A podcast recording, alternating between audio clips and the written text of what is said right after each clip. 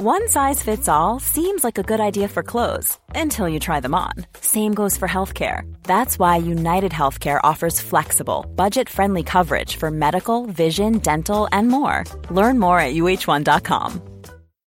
Millions of people have lost weight with personalized plans from Noom, like Evan, who can't stand salads and still lost 50 pounds.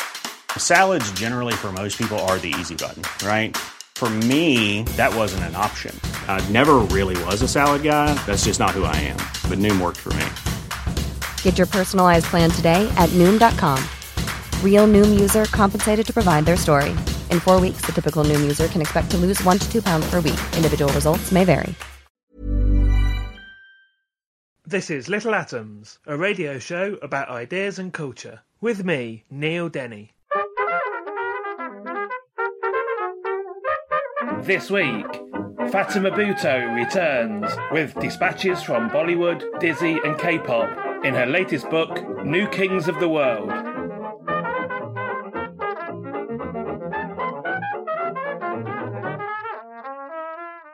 Fatima Bhutto was born in Kabul and grew up between Syria and Pakistan. She is the author of five previous books of fiction and non fiction. Her debut novel, The Shadow of the Crescent Moon, was longlisted for the Bailey's Women's Prize for Fiction, and her memoir about her father's life and assassination, Songs of Blood and Sword, was published to acclaim. Her most recent book, The Runaways, which is a novel you may have heard us talking about not that long ago on Little Atoms, and today we're going to be talking about Fatima's latest work of non-fiction, which is The New Kings of the World, dispatches from Bollywood, Dizi and K-pop. Fatima, welcome back. Thank you for having me back. Um, what's the idea behind this one? Well, this is a narrative non-fiction look at the end of the American century and the rise of competing cultural industries coming from Asia, coming from India, from Turkey, and from Korea. So I want to talk first of all about that, the original spread of American soft power, by which we mean culture, pop Mhm. culture, which Mhm. we're all familiar with. But you talk about how often that was attached to Mhm. military power. Yes, it spread really partially through the, the bases, through the American defense complex. Today is the is the period um, with the lowest presence of American military bases around the world. But it, that was obviously not true in the 1960s or 1950s.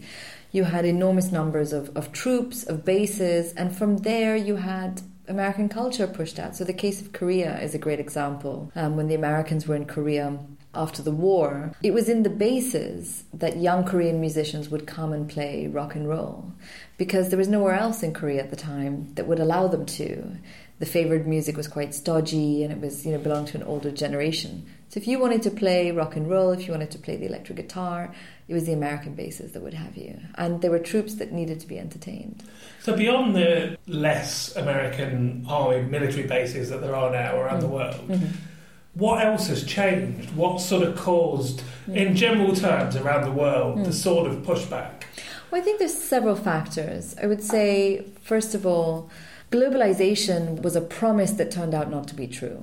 So the world was promised that with globalization, with the movement of capital, would come incredible opportunities, riches, movement for everybody.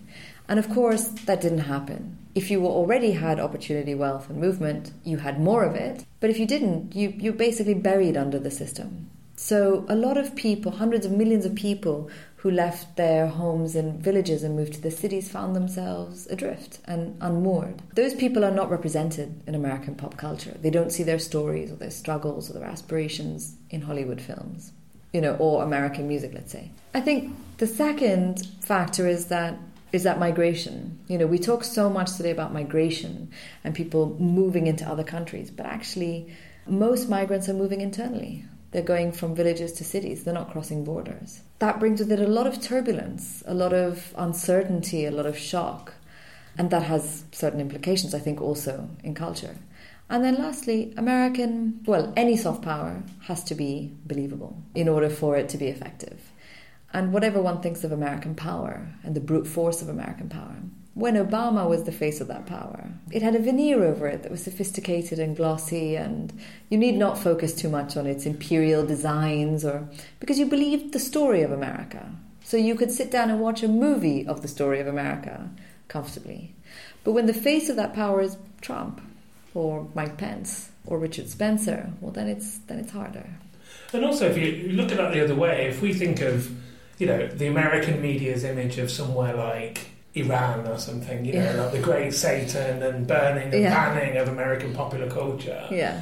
But of course, the reality across much of the world is, while a more conservative Mm. society, you know, a solidly middle class society that's not necessarily seeing itself reflected Mm. in the modern American culture. Yes, I mean, I think that's to say that it's not that Indian or Turkish or Korean cultural designs are innocent or that they don't come with certain agendas and politics behind it. Of course they do.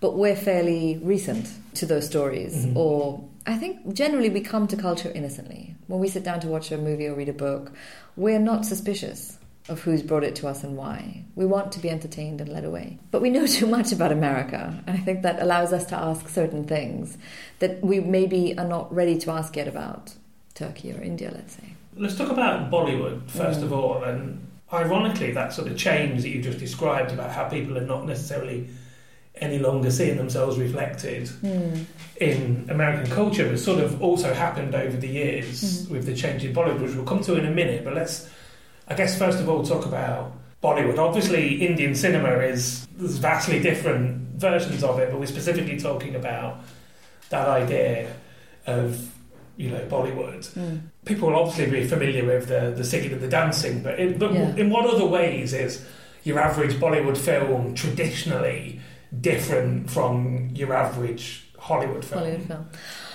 Well, you know, Bollywood has always served as a mirror for India. Uh, and I think it's a pretty faithful mirror. So it's reflected the politics and societal changes and movements of its time. So if you look at the early Bollywood films of the 1940s and 50s, they were filled with idealism. They were about the birth of hope and new nationhood and a certain um, justice and brotherhood. That was the beginning, of course, of independent India. And by the 1970s, that dream is corroded by not just corruption, but the knowledge of, of, a, of a very powerful central state that can decide who gets justice, who doesn't get justice, who is allowed to, to live in a high rise, who sleeps on the footpath. And, and the movies reflect that. The 90s are, of course, neoliberal. And I think this changes in a way that's quite unique.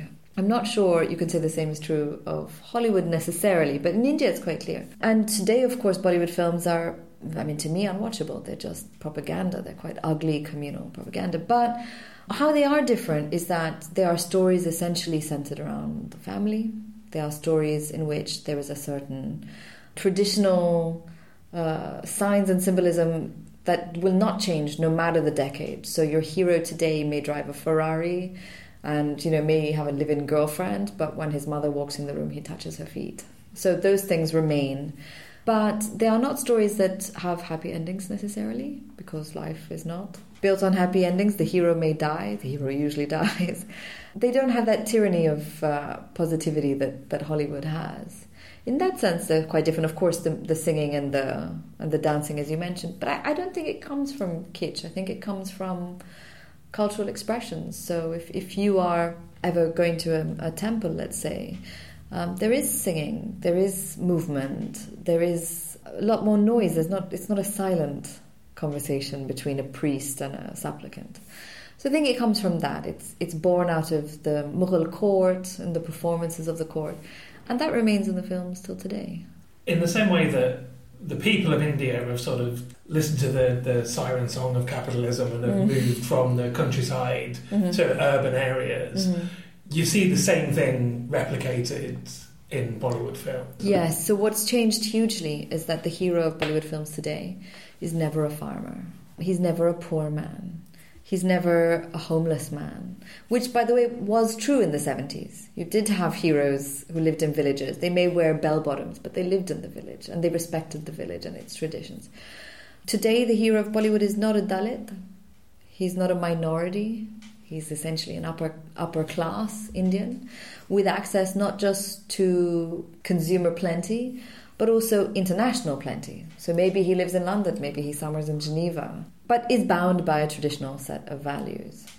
You mentioned that you know the international and, and in the past, perhaps this idea of the NRI, the non-resident mm-hmm. Indian, mm-hmm. somebody who has has migrated and lives abroad, Yeah. was seen with some suspicion. Yes, it's changed hugely because, of course, to to leave your country was to pollute your your spiritual standing. You lost a certain part of your your identity by crossing the black waters of, of exile. And then, as you said, you know, the siren song of capitalism and neoliberal demands now mean that actually uh, crossing the black waters of exile mean you are a multinational corporate you know titan so that changes and it's it's reflected in the films it's very interesting because compared to turkey there's a divide turkish dizi or as they call the tv shows will be set in turkey they will not be set in switzerland and london and lisbon as bollywood films are there is no there's no sort of respect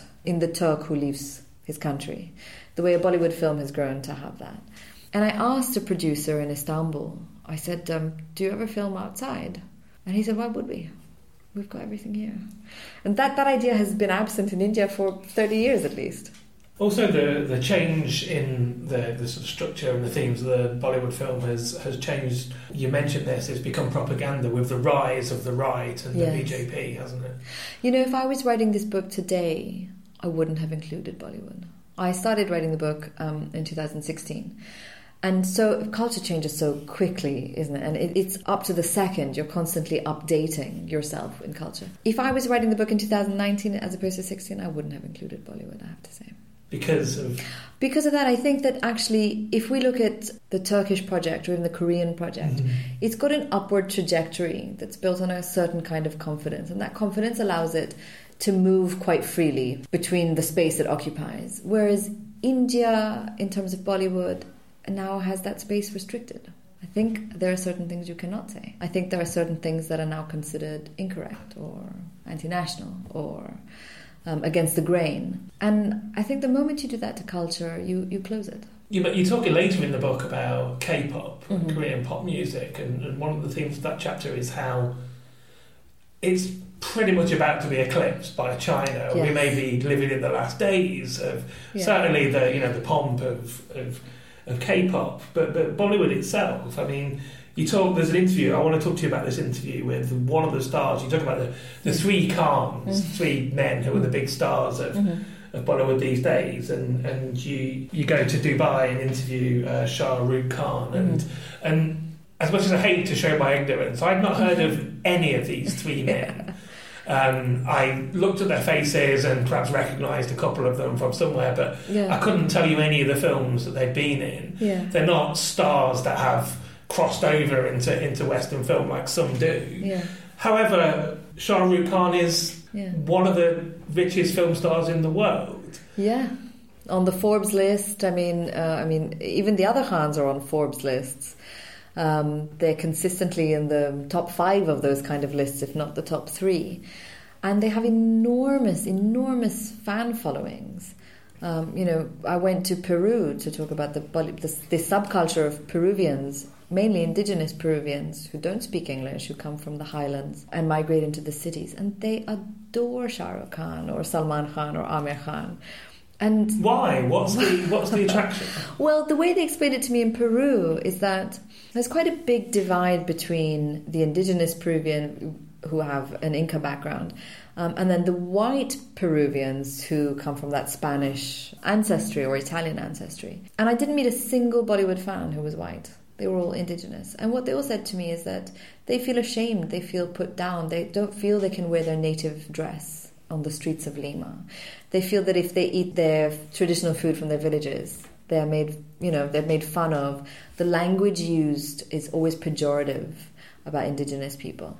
But Bollywood offered them not only people who look like them physically, but people who are modern and traditional. People who existed in the modern world but wore native dress, spoke native languages, followed native traditions. And that was very meaningful to them in a way that it just wouldn't have been to Peruvians with Spanish ancestry or Italian ancestry, let's say. But to go back to the, the Khans, I think there, there's few places on earth that they would go and not be recognized, weirdly. Bollywood films are very big in, um, in Africa, in Nigeria, in Kenya. Um, Shah Rukh Khan, when I interviewed him, told me there is a small group of elderly German ladies who follow him every single place he goes. And they don't bother him, they just watch him and love him. And, and the reasoning that they told, or at least Germans have told Shah Rukh, that they feel their society is so stiff lipped or tightly wound that Bollywood allows them to express themselves in a way that they feel liberated. What is the thing where they've all got the same names in, in multiple films? That's just oh, the same character names. Yeah, yeah, yeah. I don't know. That's very strange because it, it follows um, Amitabh Bachchan and Raj Kapoor, the sort of great stars of their day, played a lot of roles with the same names. Um, I asked Shah Rukh Khan why he played the same character with the same name all the time, and he didn't think he did actually. so he's played the character called Rahul eight times. Yeah, at, at, at exactly, yeah. exactly. He's played a couple of Rajas too, and that's what he said to me. He said, "I've also played Rajas," and I thought, okay, well. I had a list. I had a sort of spreadsheet that I, when I watched Shah Rukh Khan films, I counted every film he cried in. It was like every film. I counted every film he had the same name. You know, every film he dies in, every film he doesn't get the girl he loves in, and it's pretty consistent, weirdly. What was that interview like? You actually you go to meet him in the sort of weird capitalist Disneyland of Dubai. Oh yeah, Dubai is Dubai is an unusual place because it, it encompasses globalization and then it's a caricature of globalization. So it is an international hub of Mm-hmm. sorts of travel, of business, of commerce. But at the same time, it only caters to a certain population of the global world, let's say. And the rest of that population is quite invisible and lives in subterranean kind of conditions that are quite harsh. And so I met him at the Palazzo Versace, which is not something you would imagine belongs in Dubai. And um, he was there to shoot an Egyptian prank show from essentially Saudi owned television company. And the crew of the shoot were Lebanese, Tunisian, Moroccan, Algerian men. So it really was this hodgepodge of different people all in the same place. And it was bizarre. It was bizarre to see how all these people connected in. They connected to Khan all for different things and different reasons, but all in a slightly hysterical way.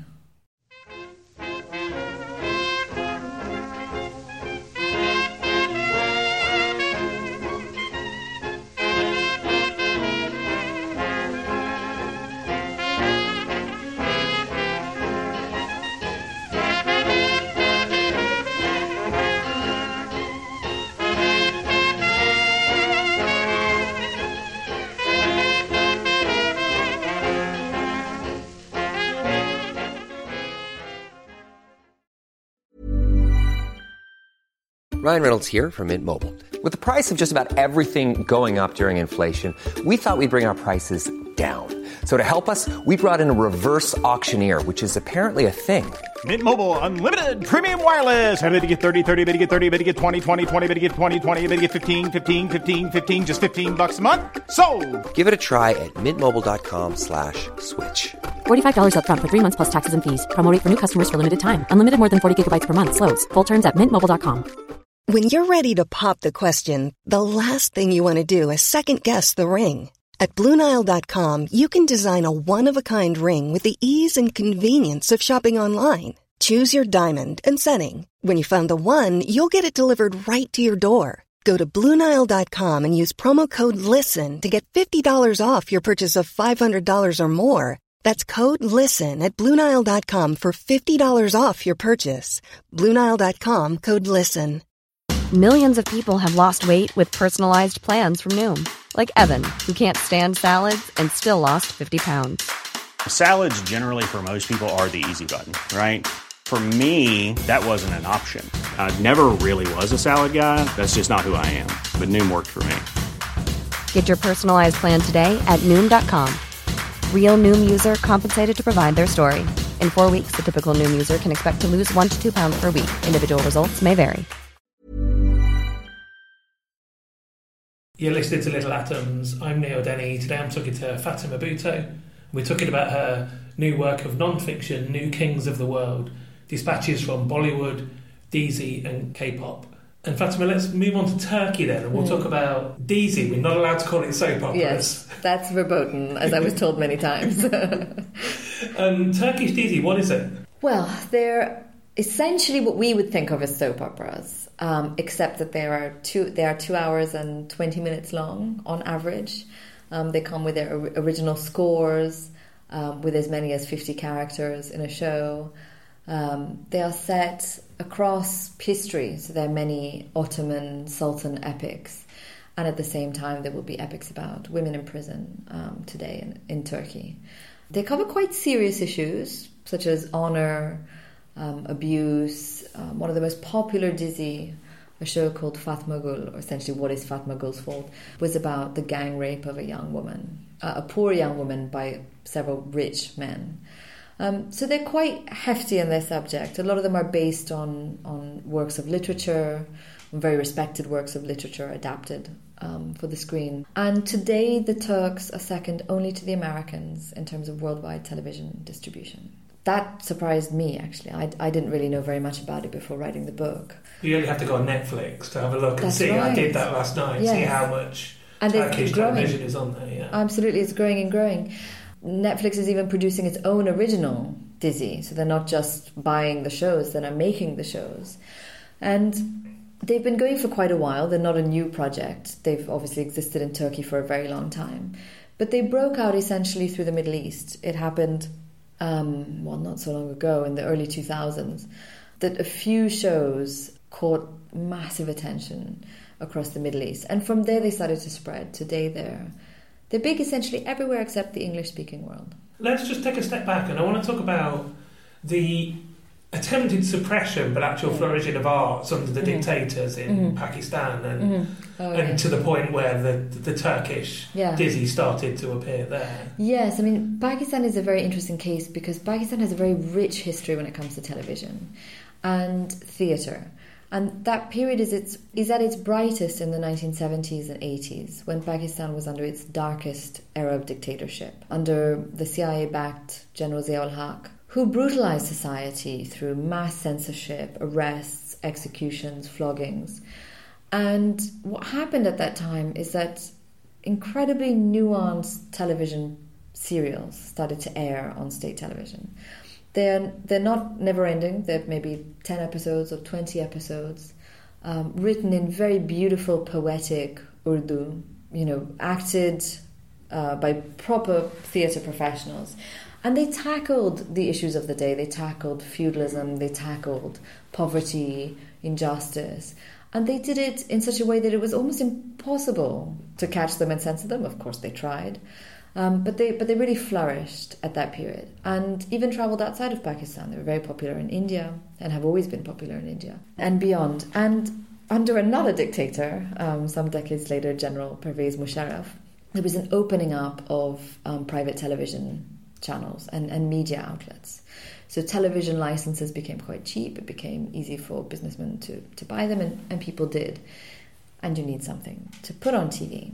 So the work of serials again kicks off, and you have a lot of original programming come back. And just as it was picking up steam, Pakistan gets hit with Turkish Dizi. And the reason, part of the reason of Dizi's success is that if you are, let's say, Lithuania, it's cheaper for your station to buy an existing Turkish show than to make a Lithuanian drama, you know, buying the rights. Um, so that happens in Pakistan, and again, it catches on like wildfire to the point that television channels are stopping original Urdu programming, throwing it off mid-air, you know, mid-season, and putting Turkish shows on. To be fair, the Pakistanis fought pretty hard. They fought back, and um, and they have made some very popular television dramas, and they're on Netflix too, by the way now. But but the Turks really came through in a big way, and, and partly they come through for the reason that these are shows again centered around the family. They're centered around moral and ethical crises. They are a blend of tradition and modernity in a way that is, I think, done with more believability than Bollywood. Because the modernity is not a mimicry of the West necessarily, but it's a Turkish version of, of that modernity. Um, in Bollywood, you might hear a lot of English. You might hear what we call Minglish or Hinglish, you know, smattering. You will hear nothing but Turkish in Turkish shows, you know. So they're very proud shows as such. And they don't dance on top of a train. They don't dance on top of trains, unfortunately, but they are they are bound by conservative values in the same way that Bollywood might be. So they don't dance on top of trains, but you know, um, there's a show called Forbidden Love. I don't think I'm giving anything away here to say that you, you spend at least five episodes trying to figure out whose love is forbidden because everyone's love looks forbidden. And the couple of the forbidden love won't kiss till episode, I don't know, 30. And every episode is two hours long. so, so they are still bound by a set of conservative values. And the other thing that's quite interesting to me, at least, is in a Bollywood film, there will always be an Indian flag. There will always be patriotic slogans. You know, a man who walks more so now, more so now, much more so now, but always consistently. Anyone who walks into you know a government office or a school or ends a speech will end with a sort of patriotic kind of ending. Um, in the Turkish shows, no Turkish flags, no snoggling, but they're very nationalistic shows. They're just more nuanced, I think. At the same time that the dictators were in charge in, in Pakistan, just you know before the Turkish days started coming, Yeah. there was also political changes in Turkey which enabled Yes. this to happen. What happened there? Well, what's what connects all three of these spaces actually is that they all undergo neoliberal reforms at the mm-hmm. same time. And what those neoliberal reforms do is, in opening up their markets to mm, essentially American business or foreign business, it fractures. It fractures something societally in all these countries. Um, of course, we know from watching neoliberal reforms put in place that it disenfranchises populations hugely, and again, who it benefits is a small elite. Um, so all these countries go through this approximately at the same time, and it's approximately at that time that these industries ramp up and go into a different gear. Korea might be the more interesting version of that. Um, because they really run with it. But the same with, with Turkey. Turkey opens up in a certain way. Um, it has now new demands, new demands of the market. It has to produce more, it has to sell more. And it's not enough to just work within your own borders. Now you must conquer the world. And I think it drives a lot of what we're seeing today. It drives a lot of what we're seeing today. I, I said earlier I wouldn't have included India if I was writing the book today. I would have included China instead, because they're going to be the most ferocious. Uh, I think they're going to be the most aggressive when it comes to pushing culture out, and it's only beginning. You mentioned that Turkish television producers don't look to the outside. Well, you know, they don't go shoot on location in Switzerland or or Lisbon, and in fact, they don't tend to work in studios unless they have to. A lot of Yeah. it is done in Yeah. you know in the street and in, Yes. in real houses and. And you actually went and visited the set of, of, of one of the shows, a, a sort of remake of The Godfather or a version of The Godfather. Yeah. What was that like? Oh, well, actually, if I can recommend a show to Little Atom viewers, I would recommend that show. It's called Chukur, which means the pit. And it's essentially an adaptation of The Godfather, but set in an Istanbul ghetto. And it's a story of a family. I mean, down to there's a brother like Fredo, you know, there's the father like Don Corleone. There's, of course, the son like Michael doing something. Except he's else. never allowed to hold a gun. Except he's never allowed to hold a gun. Exactly. That's one of the rules of Dizi that your hero will never fire a gun. He will not be violent. I think that's quite fascinating, mm. actually, especially in the ultra violent world we live in today. And what they did is they the, the producers of this show, uh, and it, and they're produced by one of the two biggest, the two huge production houses in Turkey, and they're produced by one of them. They took over this neighborhood in Istanbul um, called Balat, and they renovated some of the um, interiors. They pay the locals to act as extras, and they film on the road. And what was quite interesting is that there's a there's a sign, there's a sort of graffiti sign that represents these warring factions in this show. And when you walk through this neighborhood, it, it's spray painted all over the place. And I asked one of the art directors, I said, "Have you done this?" And he said, "No, people just caught on and they do it themselves now." And the day I was visiting the set, there was a, a Chinese stringer from a news agency reporting. Um, there were tourists with their, you know, selfie uh, sticks taking pictures near the actors, and they weren't Turks. Just a little about K-pop before we finish. I mean, more so than both Bollywood cinema and the the Turkish Dizi, which obviously have taken forms, artistic forms from the West and turned them into their own thing. Hmm. K-pop is much more a, a an obvious distillation of of Western pop. Yes, it is. It's it's K-pop is produced in a ruthless manner. It's produced more like a multinational company. You know, like how Pepsi is produced is how K-pop is produced. And what they do is quite ingenious. They call it glocalization. And what that means is that they will take music you are basically familiar with, Western pop and dance, and they will Koreanize it, they will localize it. And they do that firstly by, by speeding it up, which is what makes it dancey and, and happy. And second, Korean, unlike Japanese or Mandarin, let's say, is a syllabic language. That's why it's easy for us to sing along, even though we don't know the words or what they mean. And then the, the songwriters uh, of K pop bands are essentially all foreigners. Initially, it was a lot of Swedes, now it's a lot of Americans who write the music. Um, the choreographers are foreigners, again, Americans or, or Europeans. The music video directors will be foreigners. And it works, actually. It does work. If you look at the, the most watched music videos on YouTube, something like six out of ten are K pop videos. Um, people in Iran are listening to K pop. I interviewed a girl in Palestine sitting at home with bad internet connections, listening to her favorite band. You mentioned that, that it's produced ruthlessly, and mm. that, that goes n- nowhere to describing what happens to the to the the stars, the idols, the you know yeah. the, the, practitioners of this. So, say, and if we you know we'd have to use a little bit of imagination here. Yeah. Imagine if I signed up to be mm. a, a K-pop artist. What okay. happens? So, if you signed up to be a K-pop artist, you would be moved immediately to Seoul and then you would be put through at least a minimum of five years of training. So you might be the world's greatest singer, no one will hear you for five years. And for five years, you will take singing lessons, dance lessons, elocution lessons. Um, you may be asked to do certain plastic surgery procedures. You won't really have a chance to say no to most of them. Um, you'll be taught Korean if you don't speak Korean properly. You might even be taught Japanese, let's say, because Korean bands have subunits. So that would be like having the Jackson 5 and then the Jackson 5 Mandarin, which would be a totally new set of people just singing in Mandarin. Once you've gone through your five years of training, you now have to pay back what the studio has invested in you. And that might be anywhere from $300,000 to $500,000. So when you're released as a debut singer, let's assume your K pop band was called Little Atoms, you would then earn back nothing really from your album or your endorsements until you've paid back the money. You might earn a percentage, you might earn 20%, but that would be it. And one studio very famously operates by a Bible that they called CT, which stands for Cultural Technology. Not allowed outside the offices, no one can see it if they don't work there.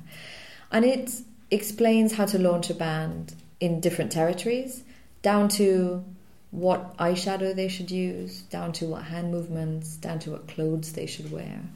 And it's incredibly regimented. There's not a lot of second chances. Uh, you fail, you fail, you're out. You don't get to come back with another album and hope for a forgiveness tour. Just to finish us off and to, to bring us pretty much full circle, you mentioned the, the Turkish dizi Fatman Gul, yes. the, the girl who was gang raped. Yeah. Um, one of the producers of that show, the writer of that show, yeah. was approached by a, a right wing American think tank and offered the job of writing a show that would yeah. show American soft power again in a sympathetic light. Yes. How did that go? Well, it was actually someone who hadn't worked on that show, um, but he was a screenwriter, and he was approached by an, a right wing American think tank to do a female centric Dizi about an American who comes and has great intentions and saves the world. And he wrote it, but nobody would buy it. And that I heard that repeatedly in Turkey. I would say, you know, are you are you interested in remaking and they would look at me blankly and say, Why would we remake anything American? They're just making originals and they're very happy with that.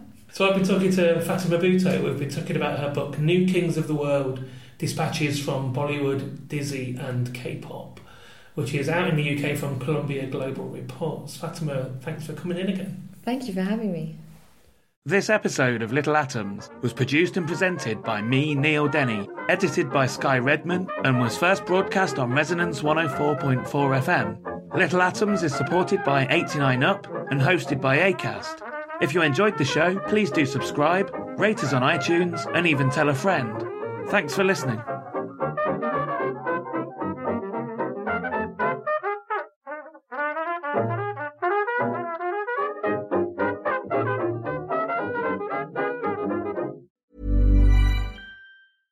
Even when we're on a budget, we still deserve nice things.